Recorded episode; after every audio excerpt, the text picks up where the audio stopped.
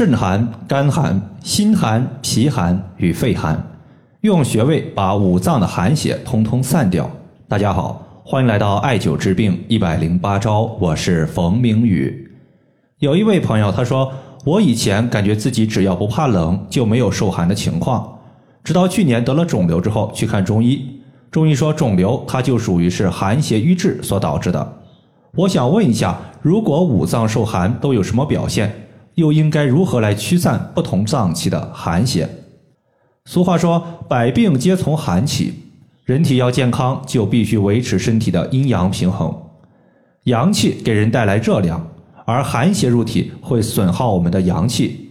阳气少了，身体寒凉，经脉之中的气血就像冬天的河流一样结冰了，流水几乎停滞。此时气血不能及时的送达到我们的脏器。而脏器它代谢之后产生的毒素也不能及时的排出体外，毒素堆积在身体之中，就会导致各种各样的病症。接下来我们就重点说一说寒气入体对于五脏的影响。通过穴位艾灸，又应该怎么样驱散身体之中的寒邪？首先，心为君主之官，心就相当于是一个国家的首脑，首脑出现了问题，国家就乱了。因此，寒邪入侵，它会损伤心阳。心阳是心跳的原动力，心脏不停的跳动，不停的蹦出血液，血液滋养面部，面色就红润。反之，心脏受寒，心血的供给不足，面部就容易苍白，没有血色。包括我们的嘴唇也容易没有血色，甚至寒邪入体更重的话，嘴唇它还会呈现出青紫色。血液之中，它不仅有营养。还有氧气，人体没有充足的氧气供给，就容易胸闷、心慌，甚至心脏区域的疼痛。驱散心脏的寒邪，一方面我们可以吃一些活血化瘀的三七粉，搭配我们补心血的丹参一起研磨成粉，直接服用，每天两到三克就行。在穴位方面的话，大家可以重点艾灸一个穴位，叫做内关穴。内关穴就是进入身体的一个关卡，外界的寒邪想要入侵到心脏，就必须通过一夫当关、万夫莫开的内关穴。我们艾灸刺激内关穴，就相当于是在巩固这个关卡。寒邪被阻挡在身体之外，那么就不容易出现心脏类的问题。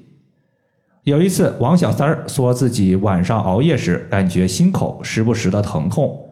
去医院做了检查，确诊为心绞痛，但由于工作原因没有办法不熬夜，他就在每天晚饭之后，在手腕的内关穴涂抹蓝色的艾草精油，用手指代替刮痧板，在局部刮痧三到五分钟。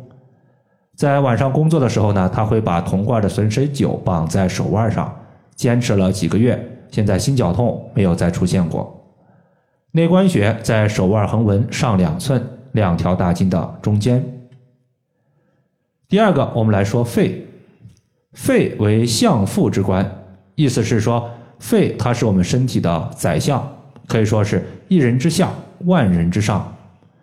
最近这几天，部分地区气温下降，在我的微信群里啊，就有几个学员和我留言，说自己的鼻子不停的流清鼻涕，每天光是擦鼻涕，把鼻子都给擦的秃噜皮儿了。这就是肺部受寒的表现之一，因为寒邪入侵到肺，而肺开窍于鼻，肺和外界沟通的渠道就是我们的鼻子。肺部有寒，那么肺就要通过想办法把寒邪给排出体外。这个时候呢，就只能让鼻子不停的流鼻涕，所以流鼻涕它也属于是排寒反应之一。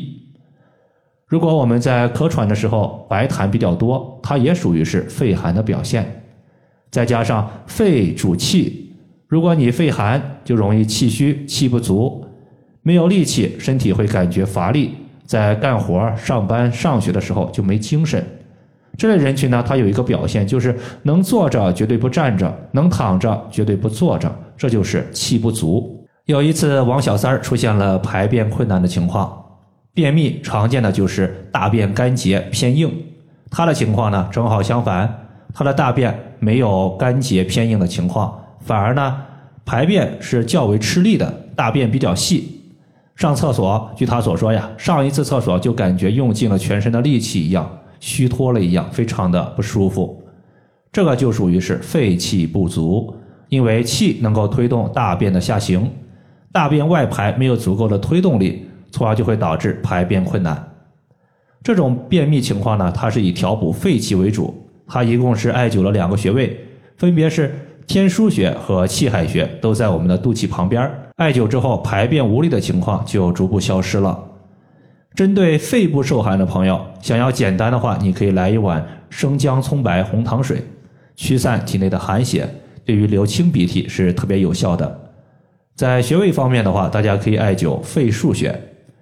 肺腧穴位于背部。背部为阳，腹部为阴。那么，在阳面的一个肺腧穴，它就有调补肺气、驱散肺部寒邪的效果。这个穴位在人体的背部第三胸椎棘突下旁开一点五寸的位置。在找的时候呢，我们可以先低头，低头之后颈部有一个高骨，高骨往下推三个脊柱椎体，然后再旁开一点五寸，就是肺腧穴的所在。以上的话就是我们今天针对五脏寒邪它的受寒的情况，包括调理方法，就和大家分享这么多。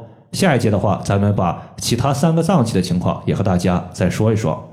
如果大家还有所不明白的，可以关注我的公众账号“冯明宇艾灸”，姓冯的冯，名字的名，下雨的雨。感谢大家的收听，我们下期节目再见。